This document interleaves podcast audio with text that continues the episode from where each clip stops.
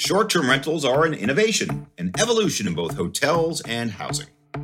On this episode, we dig into the operational side of short term rentals and how this relatively new industry evolved from a competitor into a potential complement to traditional types of lodging.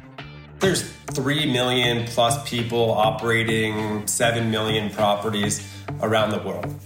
That's Scott Shatford, a former short term rental owner who in 2014 founded AirDNA, a data provider for owners and hosts. Before selling the company earlier this year, Scott served as CEO and he remains a board member of a company that in less than a decade became an international business with more than 30,000 operator clients who they call prosumers. Scott joins us from Denver, where the company is based. Demand grew in 2020, it grew again really strongly in 2021, and then so far in 2022, demand growth has been up another 20%. And that's Jamie Lane, AirDNA's Vice President of Research based in Atlanta. Jamie previously worked at CBRE's Hotel Research Group, where he used data from AirDNA, among others, to analyze the industry for operators and investors. And that brings us to our third guest. How does AirDNA or short term rentals fit into the landscape? Um, obviously, they can be both symbiotic products to the traditional hotel industry. Rachael Rothman spent 20 years as a hotel industry executive and now serves as CBRE's head of hotels research and data analytics. Rachael will help us understand the nuances of the short term rental sector's relationship with the traditional side of the business today. Coming up, how the business of staying really works and where it's going in the future. I'm Spencer Levy, and that's right now on the Weekly Take. Welcome to the Weekly Take, and this week we are going to be talking about a terrific innovation in the hospitality slash home rental information space. We're going to be talking about AirDNA, and we are privileged to have its founder, Scott Shatford, as one of our guests. Scott, thanks for joining the show. Great to be here, Spencer. Thanks for inviting me. And then Jamie Lane. Jamie, thanks to have you back at CBR Release for the show. Terrific guy. Thank you, Jamie. Thanks, Spence. And then my friend and colleague, Rachael Rothman. Rachael, thanks for joining the show. Thank you for having me, Spencer. Honored to be here. Scott, uh, as co-founder of AirDNA, uh, why don't you tell us who you are, what you do, and a little bit about AirDNA? Great, yeah. Happy to tell you about the AirDNA origin story. Prior to AirDNA, I was working at a consulting firm working on business intelligence analytics for almost a decade. Um, I left there and I started a side hustle with uh, Airbnb, really sort of a budding entrepreneur, you know, renting corporate rentals and then re-renting them on Airbnb. Uh, so early on, sort of just realized this little arbitrage opportunity that existed. You know that I could rent a one-bedroom apartment in Santa Monica for twenty five hundred bucks a month, and I could turn it around and sell it on Airbnb for seventy five hundred dollars a month. That's how I got started with AirDNA. I wrote a little ebook called uh, the Airbnb Experts Playbook back in 2014, I believe. And that's where I started gathering, aggregating all of my thoughts and analysis and A/B test on like what worked for Airbnb properties. I realized there was no facts uh, to what I was viewing in that ebook. Uh, and so I started gathering the data, which ended up becoming AirDNA eventually, just with some facts behind my uh, debates on how to run successful vacation rentals. Jamie, let's go dig in a little bit to what the AirDNA product looks like. So let's assume I'm a prosumer. I've got a half dozen units in a nice vacation spot. I got to figure out how to run these things. What am I getting from you? Yeah, um, you're going to get a few different things. Uh, where people generally get their introduction to AirDNA is our Rentalizer product. And that's where you can put in an address of any home around the world. And we're going to find relevant comps to that home and show you what that could earn as a rental on Airbnb and Vrbo.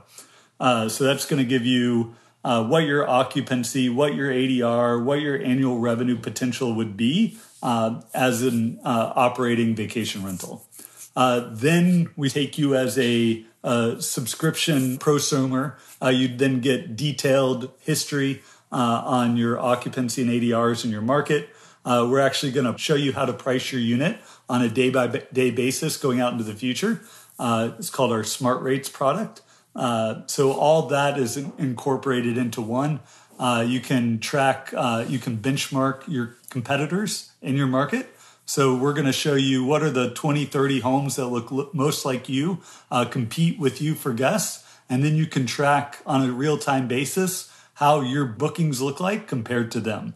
So over the next six months, how does your occupancy look? How is your rates? How is your revenue that you're earning uh, compared to your uh, competitors? So you can get much more um, smart about how you're adjusting your prices going forward. If you're not booked, everyone else is. Maybe you need to lower your rates to increase bookings in your unit. We get people really early in the journey, which is exciting. So these are people pre even buying a property often, or the first time they are entering, uploading their photos on the Airbnb. Um, and so a lot of time we're getting people early on a brand new property. And so it's pretty hard to benchmark prior performance, you know, what was their revenue last year or the, or the next year. We have been able to look at people that join our platform uh, Jamie, I mean, you might have the exact marketing number that we put together, uh, but it was something around 20% uptick in revenue. Uh, as people upload their property, we can give them customized insights on like who are their competitors, how to price their weekends versus their Tuesdays and Wednesdays. What are their competitors doing that are smarter about their photos or copy or instant booking or whatever it may be? Um, and so we do see a, a nice uptick as people are really able to learn from like what are the best operators in this market doing and put that into their own listings and revenue management strategies. Jamie, anything to add to that? Typically, like when someone goes from, and let's say using Airbnb's uh, rates that they suggest or performing their own sort of revenue management strategy and then move to uh, an automated strategy like uh, AirDNA's, where we're going to look at real time demand in that market, how competitors are pricing, uh, and how their pricing, how their demand looks like relative to their competitors. And we're going to be able to help them increase their revenue by about 20% uh, over what they were doing prior. These aren't hoteliers, right? These are moms that are trying this for the first time or people that have, uh, you know, been selling cars for their living and trying to get into the vacation rental space, right? So there's just a lot to learn as you get into this space to understand even what ADR is something that we have to coach people on what that even means. And so we're catching people that are pretty unsophisticated early in their journey and we're trying to create real like hospitality experts out of them in a quick time frame. And so that's the fun part about our platform is really trying to get people up to speed as quickly as possible. So, Rachael, why don't we uh, turn to you now? I'd like to get your point of view of how uh, AirDNA fits into the greater ecosystem of hospitality how does AirDNA or short term rentals fit into the landscape? Um, obviously, they can be both um, symbiotic products to the traditional hotel industry. For example, Marriott's relationship with Vacasa and their Marriott Homes and Villas, or One Fine Stay and Accor. Um, so they can be a product line that helps to breed loyalty in a traditional lodging environment and they can also be a competitor for a certain type of lodging demand. Rachael, you use all of the uh, what I would call the, the, traditional data sources for hotels, uh, STR, and otherwise. Tell, me, tell us about some of these other data sources you use and how AirDNA fits into that puzzle. No client issue, whether they're internal or external, is the same, right? Everybody's has differing challenges, and it's important to bring the tool that they need to solve that challenge. It could be somebody trying to identify incremental leisure demand in a market where there isn't an appropriate amount of traditional hotel lodging. It could be somebody trying to identify extended stay markets where there isn't enough extended stay supply. Um, we use AirDNA uh, to help forecast where you can identify pockets of excess demand that can be capitalized in the market. We also, as you said, do use CoStar and Kalibri and STR and Hotel Compete. There are just a tremendous number of great data providers out there, and we use them all to bring together a mosaic and try to help each client solve their unique challenges. One of the things I've always liked about the hotel business versus some of our other forms of commercial real estate is that it's transparent. I mean, really transparent when it comes to rates, ADRs, RevPAR, all yeah. these traditional metrics. But I guess that transparency was contrasted with the lack of transparency for single family rentals on a short term basis. Is that essentially the problem you were trying to solve, Scott? Yeah.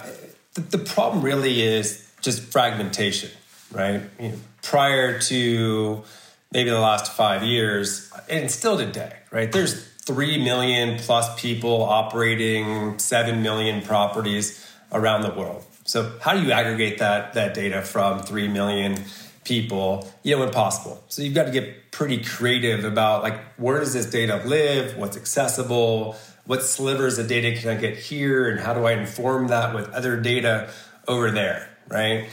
Short-term rentals, there's tens of thousands disappearing today and tens of thousands that are appearing today, right? And so you just get this like supply headache, which is a big pain in the butt too, which is like, wait, it was there yesterday. Is it gone? Is it gone for good? Is it taking a pause? And then, oh, when to open up next door, I got to start tracking that one. So a little bit of like whack a mole and like just supply. Where is it? You know, and trying to figure that out.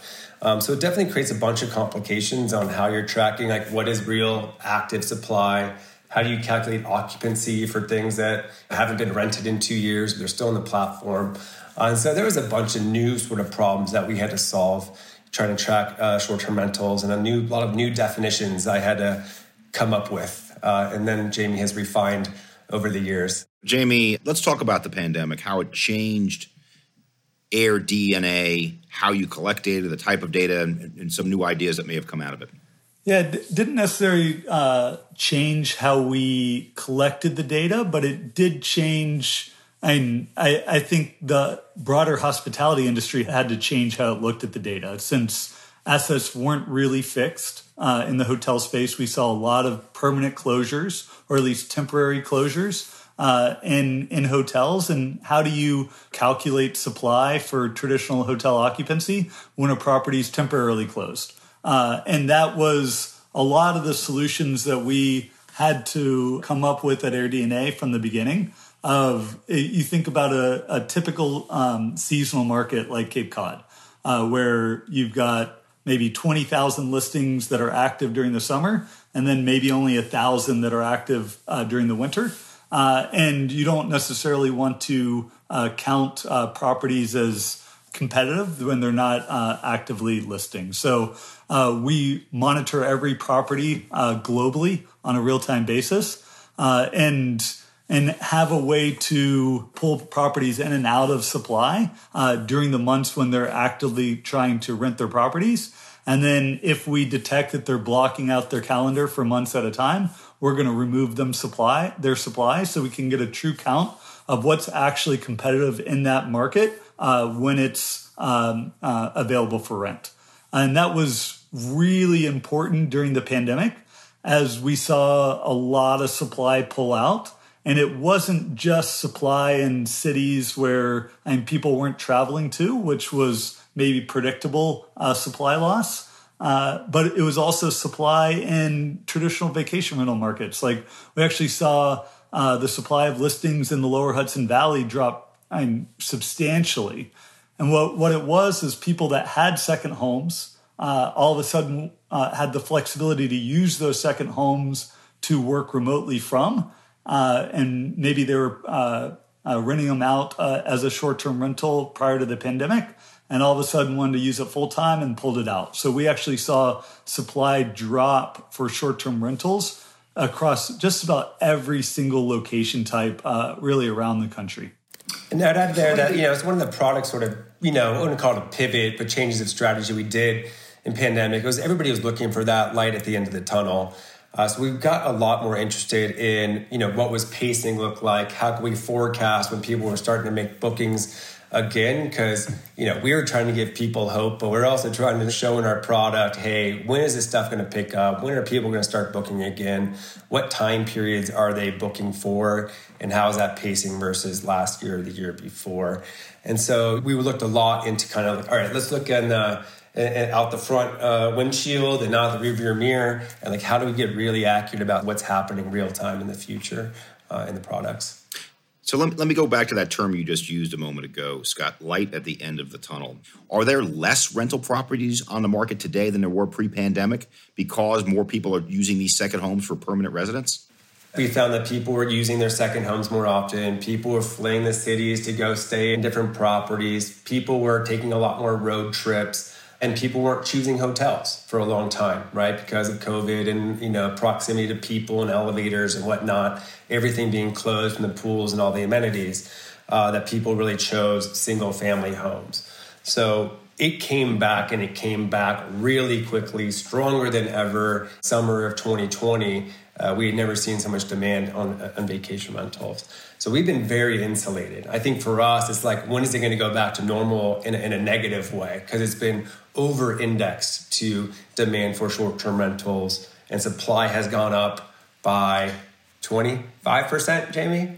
Correct me if I'm wrong, uh, since pre COVID levels. Yeah. So t- 25% year over year growth, but we're only about 8% higher than pre COVID levels now. For a industry that was growing supply 20 or 30% a year prior to the uh, onset of COVID, and just 8% supply growth over a three year period is pretty muted growth. But it's really come on in the past year, as, as Scott said, 25% uh, year over year growth has, has just been a, a surge uh, recently. Would you consider that a positive sign for the office market about people going back to normal housing part, uh, patterns, or they're too unrelated? I think you can see some uh, correlated trends there. One of people that had second homes uh, that were using them work remote are now bringing that supply back online. And we're seeing that in droves of markets that have lost supply uh, in areas that have seen really strong demand uh, over the past three years. Uh, that's uh, really come back, and just about all of those markets are now well above uh, pre pandemic levels. And now we're really actually starting to see both supply and de- demand come back strongly in, in the major cities as well. Rachael, as you mentioned, in some cases, there's a symbiotic relationship with uh, Airbnb and AirDNA and traditional hotels. Sometimes there's a competitive relationship between the two. So, why don't you talk a little bit about that and how hotels, traditional hotels, may have adapted uh, to AirDNA, Airbnb product? To answer your question, Spencer, I think one thing that hotels learned and they need to be very front footed about is one of the key competitive advantages are the shared amenities. People want the services of a hotel. They want food and beverage. They want multiple outlets. They want the pools. They want the spa. They want the cabana. Um, you can see that if a full service lodging product closes its amenities and behaves like a limited service lodging product, it can be hard to justify and generate those rate premiums. So I think during the pandemic, everyone upgraded their home. If you look at what happened to Home Depot and Lowe's stock, everybody was at home. And now they want to go someplace that is as nice as their home and that has the amenities and services that they want that take away some of the burden that they experience at home. I'm a mom of, of two kids and I love the idea of a short term rental, but I don't want to cook and clean anymore. I do it every single night at home. And so I think hotels really need to be cautious of their design and of having all the amenities open and of having good service levels and good staffing. We see those properties that have performed the best in terms of their review scores have the highest RevPAR growth coming out of the pandemic.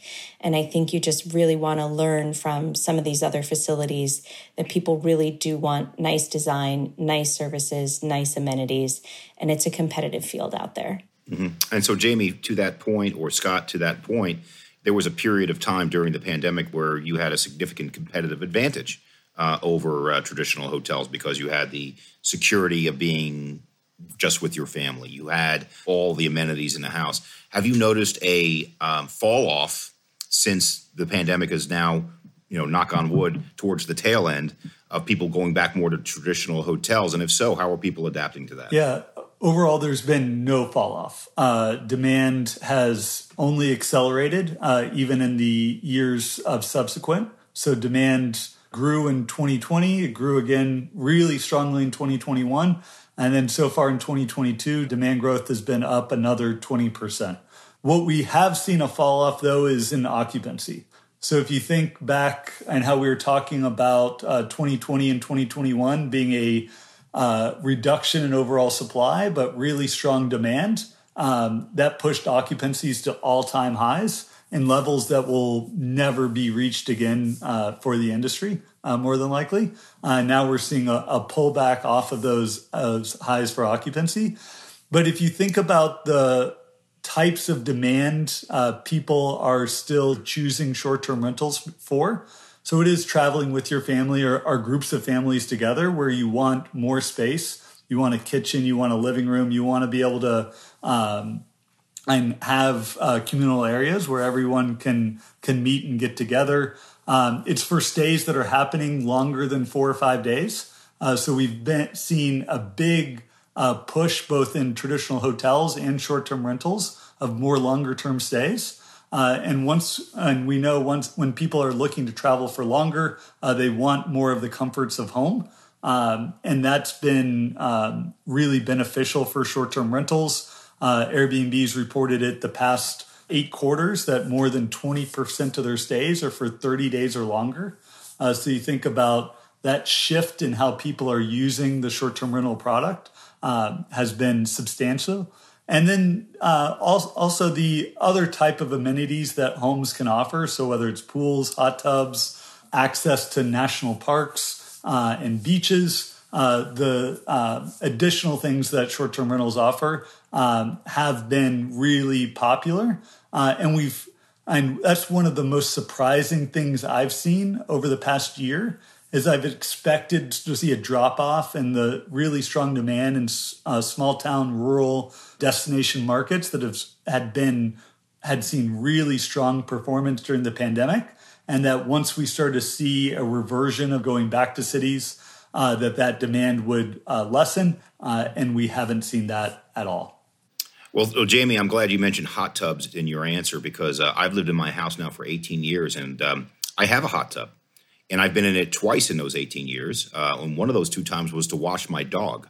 So maybe I'd get more use out of it if I were to, to rent out that amenity as well. And what we've also seen is that people just want something unique and more memorable.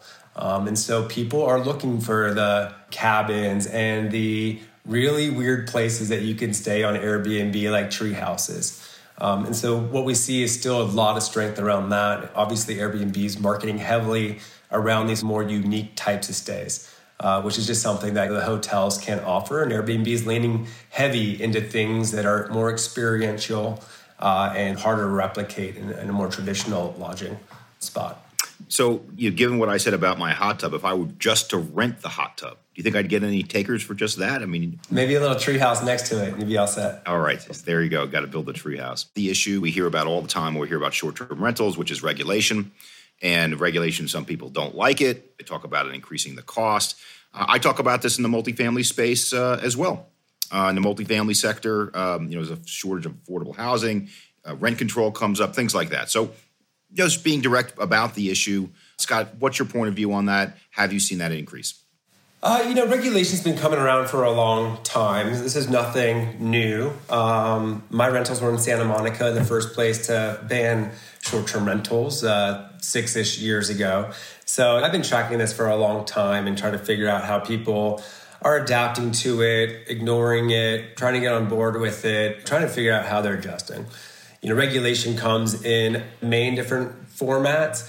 And so regulation sometimes is great and it gives some people the certainty and stability that like, okay, cool, there's a permitting price here's the license, here's how many rentals you can have. This gives me a lot more confidence to get into this market and know it's going to be around for five, ten years.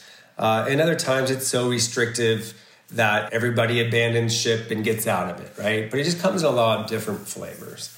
So, what we would say generally is that we've seen regulation be a, a little bit less, you know, knee jerky reaction of like fear and panic about like short term rentals coming to the market and using our data talking to individual stakeholders there, like chambers of commerce and restaurant owners and other people in that marketplace, and coming up with something that makes sense, right? Putting caps on the, the days and the number of houses, or making sure they're getting the appropriate taxes.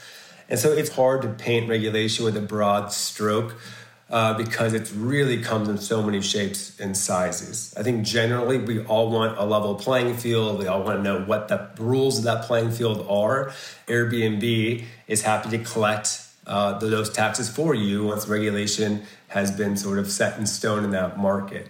There's no doubt there's going to be more regulation and more rules as time goes on, and there's more tax money to collect. Uh, and generally, we think that's good. It gives us a lot more credibility as a real asset class. It's going to be around for a long time, uh, and, and less of this, uh, we are operating in some gray area as illegal operators in the market. Rachael, uh, talking about the regulatory issue from a hotel perspective, uh, again, the sometimes you're competitors, sometimes you're complementary. How does the hotel business um, look at the uh, short-term home rental business? Well, I wouldn't want to speak for the entire hotel industry, but I will second what Scott said, which is that um, a level playing field and transparency are probably two things that most businesses would support. Understanding that um, your short term rental is held to the same fire and life safety standards as a hotel room, that it is taxed as a business, um, that it is put through the same paces, that insurance is needed in the same way. Um, I think that those are all things that individuals and many companies can get behind. Um, that said, I don't represent the industry as a whole. Those are just a few easy things that I can imagine every insurer, um, every neighborhood association um, would be behind, right? Even the local fire department would want to know that that the houses that are being rented are safe for that use case. I think generally short-term rentals are on board. I mean, I think there's some things about the safety components which are practical to create whatever it is eight foot wide hallways in your two bedroom apartment uh, and so there's some things that make sense and, and some things that are just really hard to implement uh, on the short term rental side um, but I think generally we all want to be playing the same game and competing for the same customer and have to abide by the same rules where it makes sense. Are you seeing some big investors getting into this sector um, in terms of getting houses not for the purpose of renting them for a year, but for renting them on a weekly basis? Yeah, I mean, absolutely we are. Um, and even those that are the typical SFR investors want to have optionality too, or want to look through their portfolio and say, hey, maybe it makes more sense over here now that our cap rates have dwindled down to these levels. You know, hey, are there other options for us to monetize the existing portfolio that we have? Uh, but we are seeing, you know, a, a lot of money coming into the short-term rental space uh, because there are such attractive returns on it. But a lot like the hotels, there's a lot of risk associated with those returns and how sustainable are they.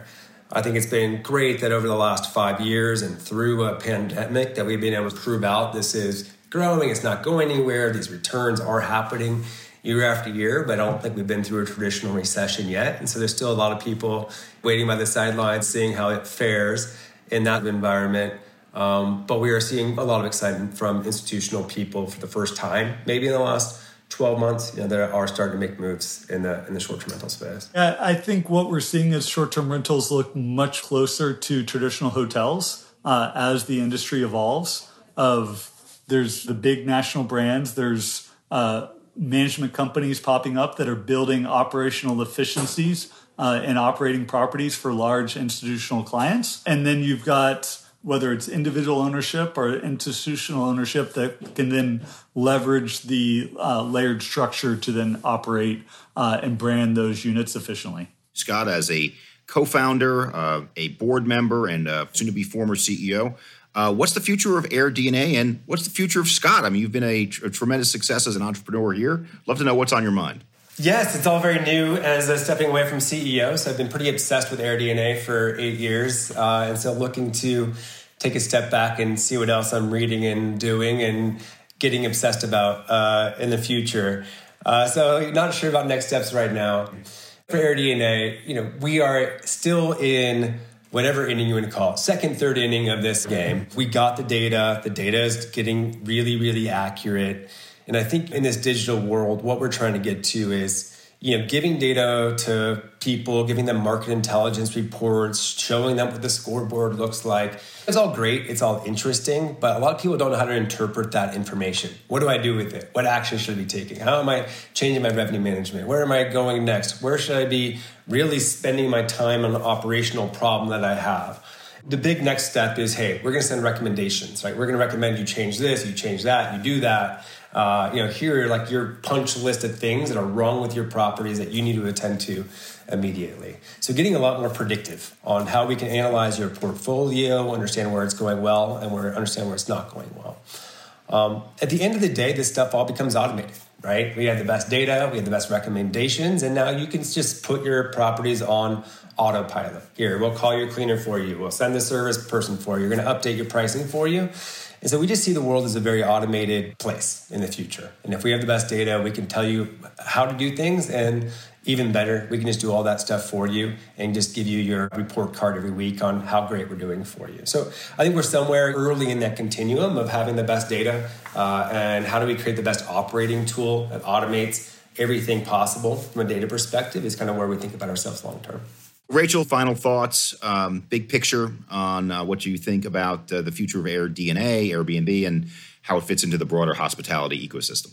I mean, I guess I'll just say I remember back in 2016, um, you know, when I was a stock analyst for a living, and Jamie, I, you know, we interacted often then, and I remember many of the investors were concerned that short-term rentals would somehow mean the end of traditional hospitality or traditional lodging. And I think it's just amazing to see how here we sit today with record RevPAR in hotels, and as Jamie's saying, record performance for the short term rentals. And it really does show that there's a use case and a need state for all of these asset types and that they can live harmoniously together. If I had one takeaway, it would just be look how interested the consumer is in traveling. Like we see it everywhere. With that, I want to thank our guests, starting with Scott Shatford, the former CEO, current board member, co founder of AirDNA. Scott, thank you so much for joining the show. It's been a pleasure. Thanks, everybody. I then want to thank my former colleague, friend, Jamie Lane. Uh, from AirDNA, uh, Vice President of Research. Jamie, thanks for joining the show. Thanks, Spence, for the opportunity. And Rachael Rothman, CBRE's Head of Hotel Research. Rachael, great job again on the show. Thank you so much. An honor to be here. For more on short-term rentals and more on our show, please visit our website, cbre.com slash the weekly take.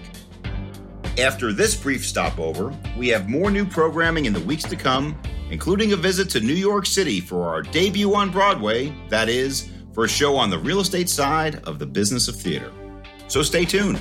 Meanwhile, don't forget to share the show and to subscribe, rate, and review us wherever you listen. Thanks for joining us. I'm Spencer Levy. Be smart, be safe, be well.